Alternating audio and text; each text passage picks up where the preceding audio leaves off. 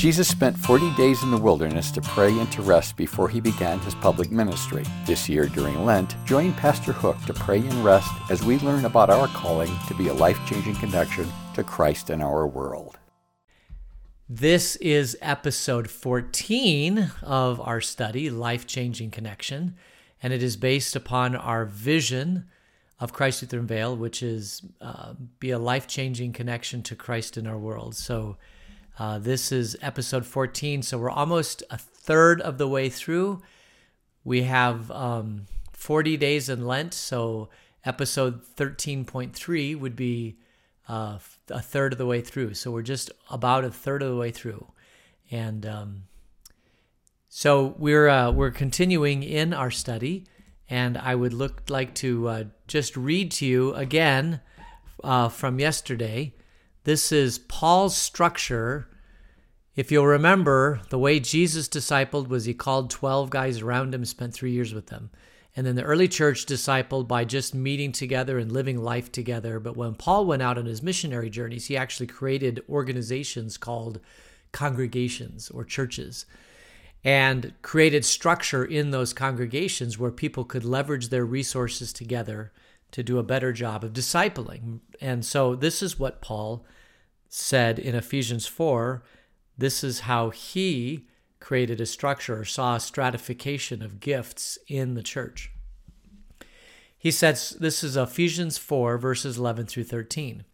So Christ himself gave the apostles, the prophets, the evangelists, the pastors, and the teachers to equip his people for works of service so that the body of Christ may be built up until we reach unity in the faith and in the knowledge of the Son of God and become mature, attaining to the whole measure of the fullness of Christ. So basically, when Paul looked at the giftings in the church, he said, Listen, some of you are apostles, some prophets, some evangelists, some pastors and teachers. And yesterday we did go through those classifications. The the apostles was not limited to just the the 12 or the or the the 12 plus Paul. The the word apostle means going out and sending. Prophets evangelists, pastors, teachers. Paul was writing this to the church in Ephesus, saying, These are the gifts that you have. You have some of the people that are apostles, some who are some of the people who who um, are apostolic, maybe that's a better word. Some of you, some of you are prophetic, some of you are evangelitic, some of you are pastoral, some of you like to teach or have the gift of teaching. And so Paul said all these gifts together kind of help create the body of Christ, to grow the body of Christ. And um, the goal, of course, is to be a fully formed, loving disciple of Jesus. And in our congregation, we've used this image of a tree. And um, on the right, you can see, uh, if you're listening, it's a it's an image of a tree that has roots underneath the surface, and those roots are faith that the bigger the root system, the bigger the faith, then the larger the tree can be supported by that root system. And so the goal is to grow a person's faith so that the roots grow stronger, so that the tree gets bigger, so it can bear more fruit. And so underneath the surface, you have the roots. Above the surface, you have the tree. On the tree are branches, and on the branches are the fruits that get um, distributed to the world around us. That the goal is to be a big, strong, healthy, a big, strong, healthy tree. That's basically uh, what what the goal is. And the early church looked at it this way also. They had um, they said if somebody was new to the faith, they were a neophyte, and neo means new, and phytus means plant. So in the early church, they talked in terms of a tree also. But it's it's not just the early church that talked about that too. Um, you can talk about this image of a tree being a disciple even as back as the Psalms. Here's one of the Psalms that talks about it. This is Psalm 1, the very, very first Psalm, which beginning in verse 1 of Psalm 1, it says, Blessed is the one who does not walk in the step with the wicked, or stand in the way that sinners take, or sits in the company of mockers, but whose delight is in the law of the Lord who meditates on his law day and night. That person is like a tree planted by the streams of water, which yields its fruit in season, and whose leaf does not wither. Whatever they do prospers. So you get this just great image of a person that's blessed, the one that that is in step with the Lord and not in step with the wicked. And that person meditates on God's law day and night. His delight is in the Lord. That that idea of being in the presence of the creator of the universe and having this relationship with God that fills you up, that person is like a tree planted by streams of water which yields its fruit in season.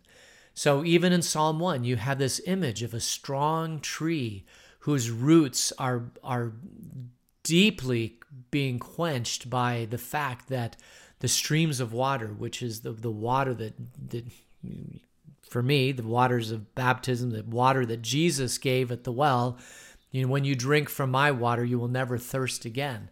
That if you are if you are a fortunate tree to be planted in, by a by a stream of water where you can be filled and you can grow, and just that whole idea of being connected with with Jesus makes you strong and your root system strong and it helps you bear fruit into the world around you. That person, um, the leaf does not wither, and whatever they do prospers. Um, I'm not talking about a material prospering here. What they're talking about here is just your life prospers. You you have a, a strong, healthy tree that just does what you're called to do, which is to love the world around you. And this is the image that for me this is the image of what God wanted us to be in the garden of Eden is trees planted by the water in the garden where every need was taken care of and all we had to do was just you know, do the things that God called us to do. And um, so that's in the Psalms, but it's also in the in the New Testament in John 15 where Jesus says, "Remain in me and as I also remain in you. No branch can bear fruit by itself, it must remain in the vine. Neither can you bear fruit unless you remain in me. I am the vine, you are the branches. If you remain in me and I in you, you will bear much fruit. Apart from me, you can do nothing." So you get this other image that Jesus talks about, which is the same thing. It's a it's a plant. It's a it's a vine grafted into the the branches or grafted into the vine and when you are connected to Christ, you're going to bear much fruit and you are going to continue to grow because you're grafted into Jesus. And that so the goal of all of this again is to make a fully formed disciple of Jesus. And we have this image of the tree to do that. And the early church had the image of the tree, uh, the Old Testament has the image of the tree. Um, Jesus had the image of the tree. I mean, this whole idea of growing like a, a tree or a plant and that, that God directs your growth is just, uh, for me, a very, very powerful image. Because as I walk in nature, I see lots of trees where the the ground around them is unstable, the the root system is exposed, uh, where maybe a tree has been struck by lightning and it loses one of the branches or whatever, and yet because they're still connected to Christ in the soil next to the water, they continue to grow, even though they've experienced incredible damage in their life. They're still able to they're still able to bear fruit. And that really, truly, for me, is the image of what it is that we're called to do is to help people build strong, healthy roots. So when the turmoil and the stress and the trials of life hit, that they're not destroyed, but the root system actually gets stronger. They bear sweeter fruit.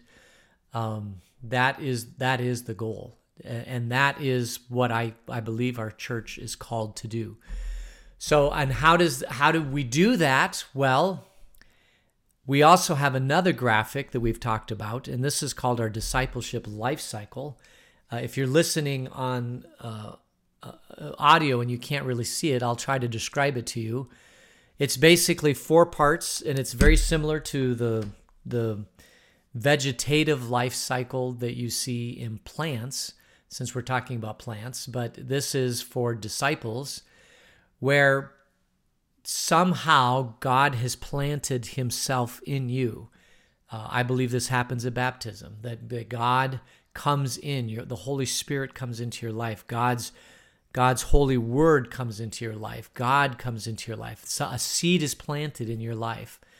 And that seed then has to sprout and come out through the surface. And this is another image.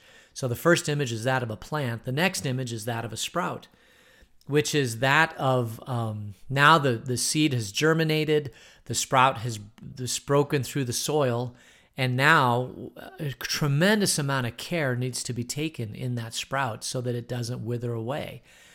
Uh, and if it, if that sprout is is in healthy soil, then we as the church are called to help that sprout grow, where it continues to grow in a protected environment, to where it can get strong. Uh, the image I have of this is when we first moved into my house we had this little southern oak tree and it had these two poles on the southern oak, oak tree.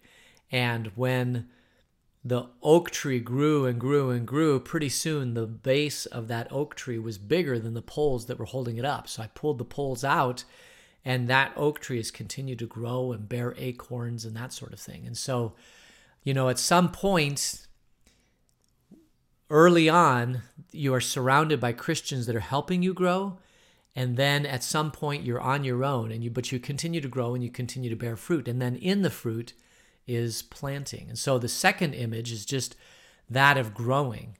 Your your root system is growing. The tree trunk is growing. And you will do this for the rest of your life.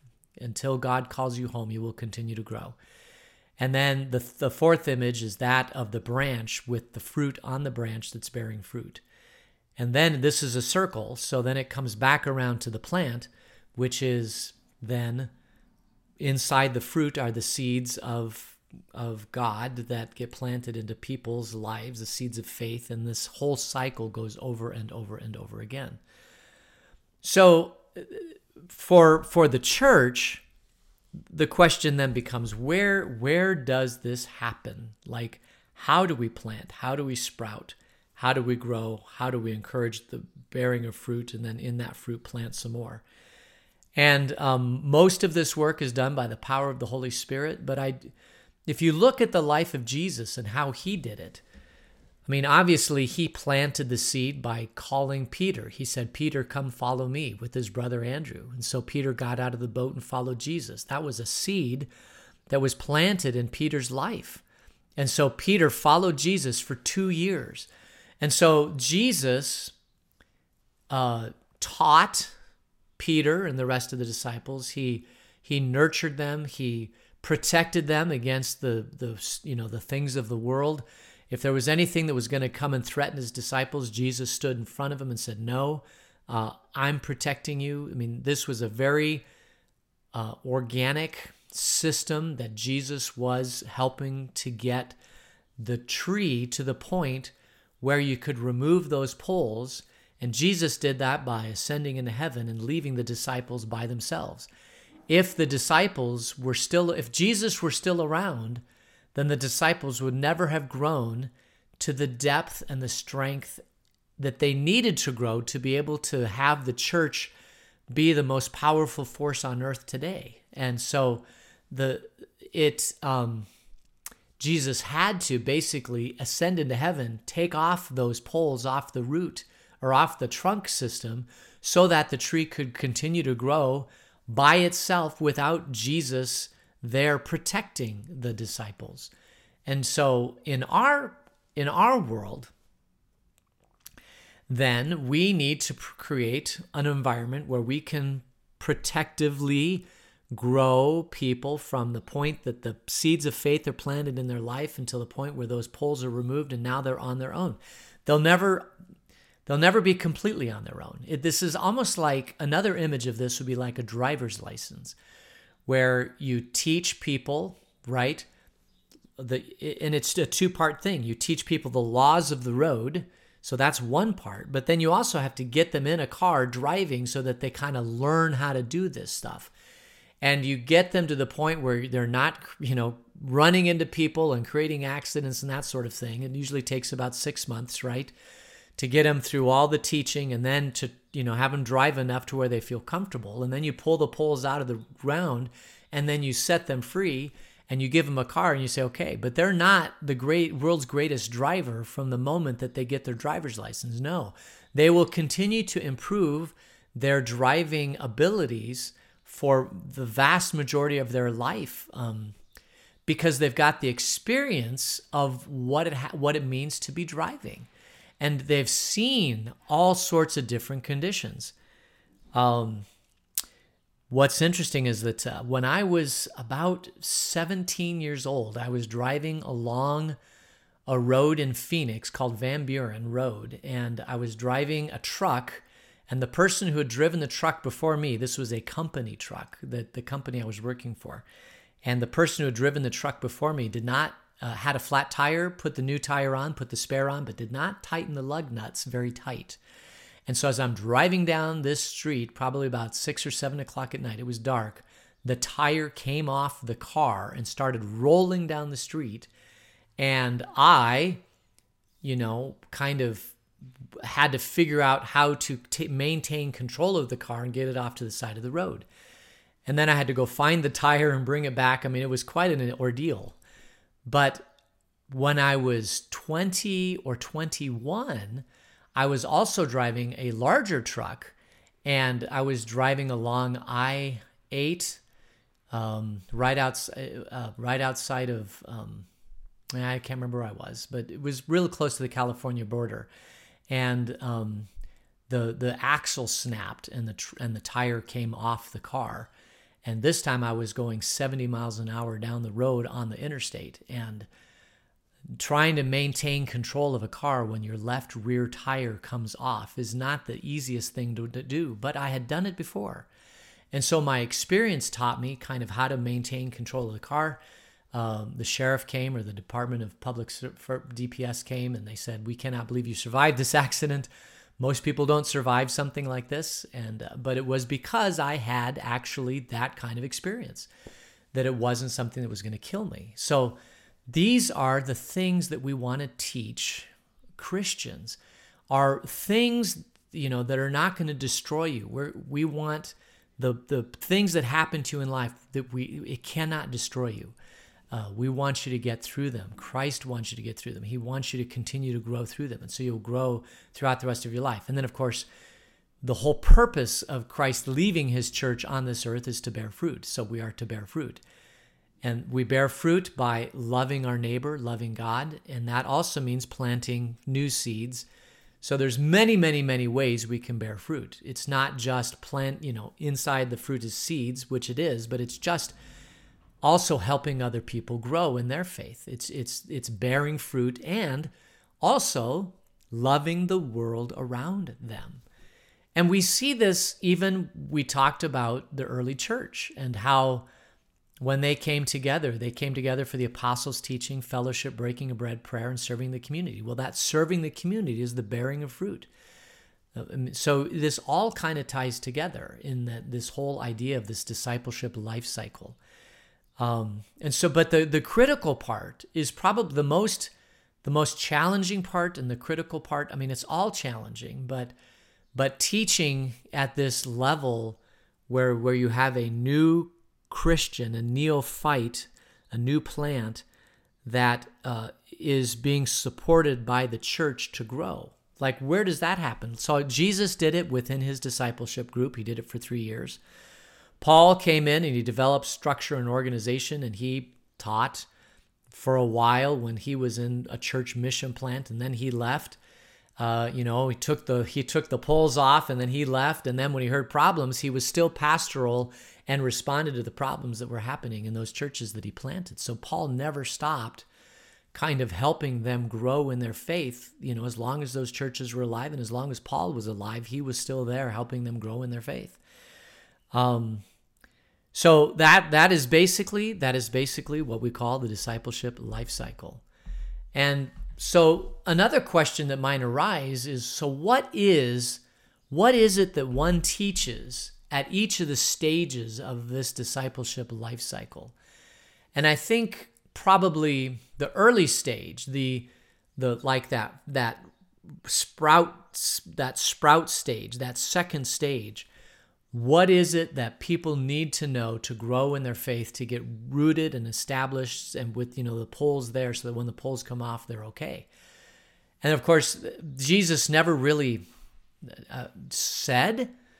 Um, we know that in the early church, probably the first thing that they taught were just the stories of Jesus, right? The, if you go into the Gospels and look at the life of Jesus from four different viewpoints, those stories are words that can help people be established in their in their faith.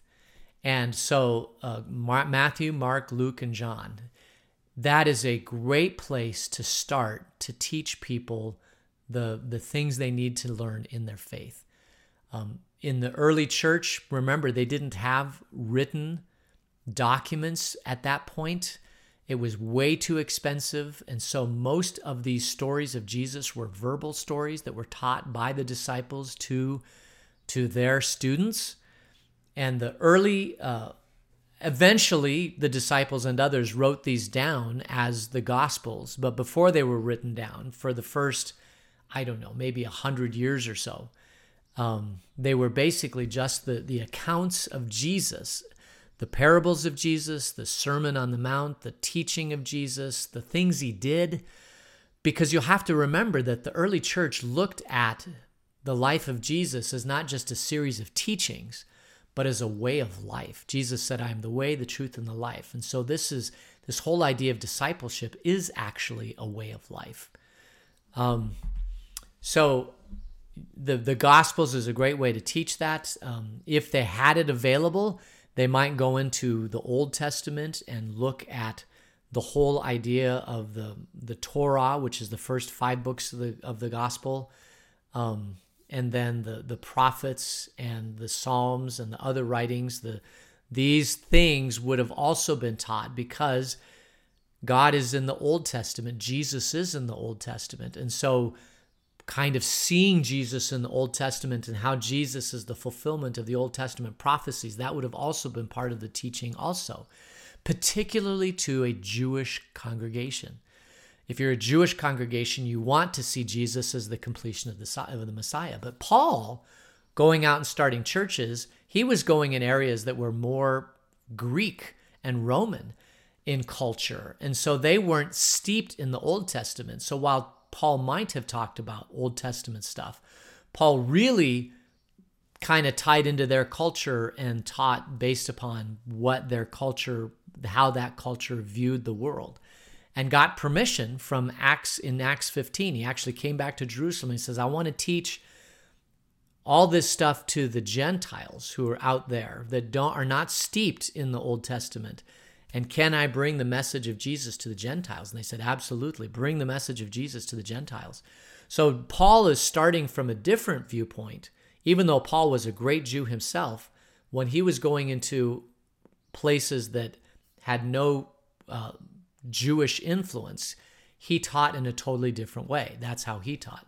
But he did teach because the gospel isn't just limited to the Jews, it's limited to every culture around the world. And even today, all the cultures around the world, all the age groups around the world, all the different people all the world, the gospel speaks to all of them. Now, we historically um, have taught, uh, we historically teach the basics of the faith through the family. This is the way that the church has always taught. If you'll remember, Jesus gathered 12 people around them and taught this, this, the things about the faith.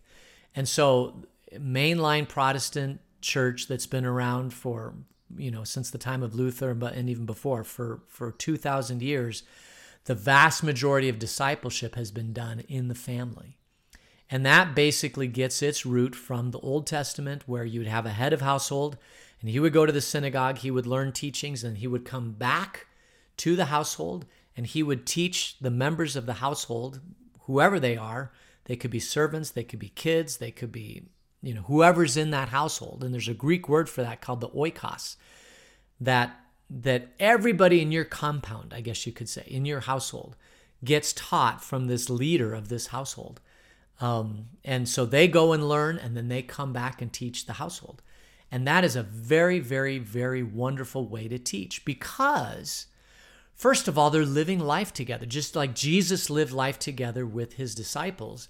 If the head of the household is there daily teaching, and particularly, you know, a lot of times it was an agricultural community, and so they'd go out and they'd farm together, or they would ranch together, or they raise livestock together.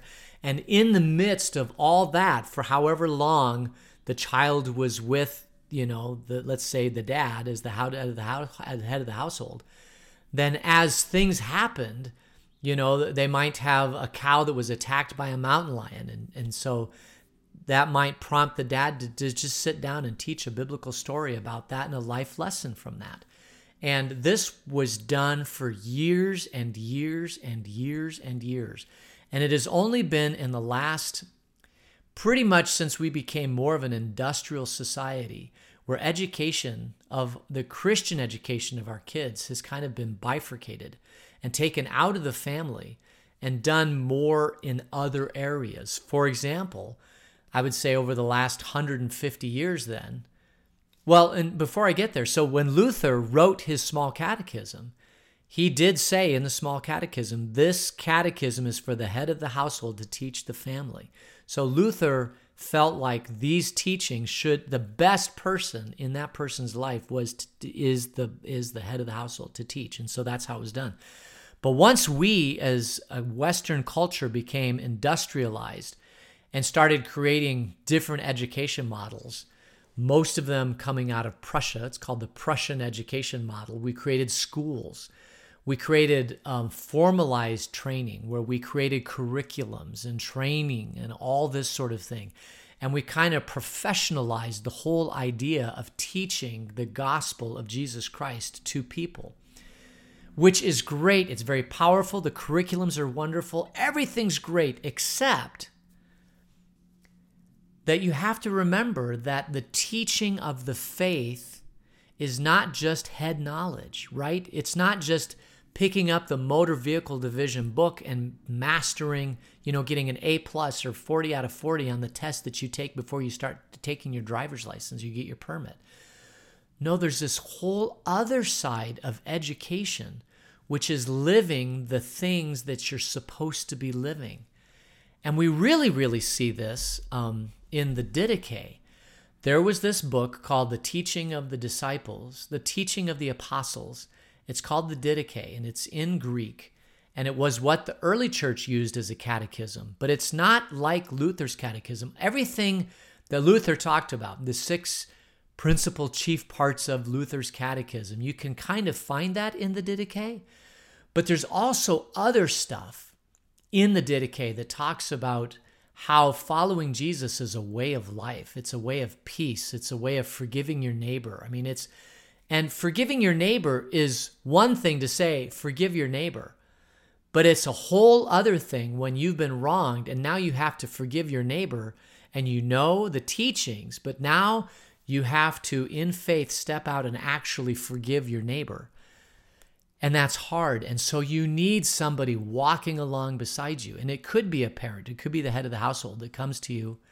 My dad actually came to me once and said, You need to forgive somebody and um, and we had this long discussion because I didn't want to forgive the person he told me to forgive, and um, but he kind of cajoled me, forced me. I mean, you can't force somebody to forgive, but he kind of as much as he could because I was probably 18 or 19 at the time, maybe 17 or 18 at the time, and um, probably 17 or 18 at the time, and um, and so that was a hard hard thing for me to do, and so I needed my father not just to be a teacher but to be pastoral. Because if you're a head of a household, you're also pastoral. To say, this is the teaching, but now you need to apply this teaching in your life. And I know it's hard, but I'm going to walk beside you and we're going to get this done together. And when that happens, then your faith is going to grow. And so, um, this is also very, very well done in a household. And so, the, the vast majority of Christian history, these teachings, happened in the household. Now you have to remember in the first century, when Jesus, you know, first came on the scene and taught his disciples and they were creating the structures, it couldn't have been done in the household because the head of the households were not steeped in the ed, into they weren't steeped into the teachings of Jesus and weren't mature enough to teach the teachings of Jesus. And so so it was a totally different education system. Now, where this ties in, and I'll just close with this, is in the United States today, we do have some households that are incredibly strong, rich, Christian households that have you know, they've focused their whole entire household around the teachings of Jesus.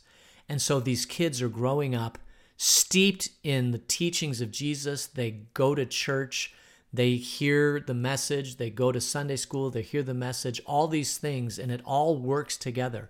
Where it does fall down is if there's a household that maybe didn't, wasn't taught these things when they were you know they, they just weren't taught they, they were households. But they weren't taught necessarily the teachings of jesus. Instead they were taught something totally different from the teachings of jesus. In those cases now it is up to us as a christian community to figure out how to how do we teach how what can we teach these households so that they can teach their children and so that they can teach the parents so that they know what to teach the children and that is something that we as a Protestant, mainline Protestant denomination, have not really wrestled with ever because we've been so strong on this whole idea of teaching it happens in the household. So that's that's one thing. And the second thing is there's lots of people out there that are, you know, that could come to faith that don't even come from a from a Christian household. I mean, so you're you're now have to teach something totally different that's more intensive teaching one on one discipleship to teach these people the ways of Jesus. And all of these, all of these teachings, we as a church need to wrestle with and figure out what is the best way to do this.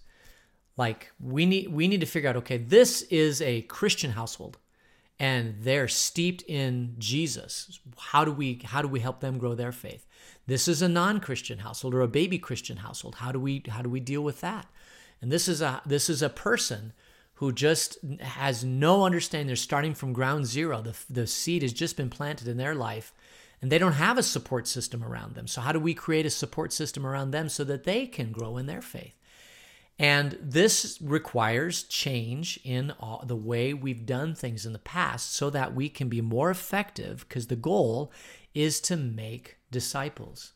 The goal isn't necessarily to always look to the way we did it in the past because the way we did it in the past may not it may work for some people very very well but it there may be a vast majority of people that it doesn't work very well for and because Christ has called us to make disciples of all nations of all people whoever walks in our door we need to have a comprehensive discipleship program that meets all of their needs so I think um, I went a little bit long today, so I'm going to go ahead and close us in prayer. Dear Jesus, we pray for our congregation as we struggle in this 40 days of Lent to find your calling for how you've called us to teach and to grow disciples, because that's what you've called us to do. In your name we pray. Amen.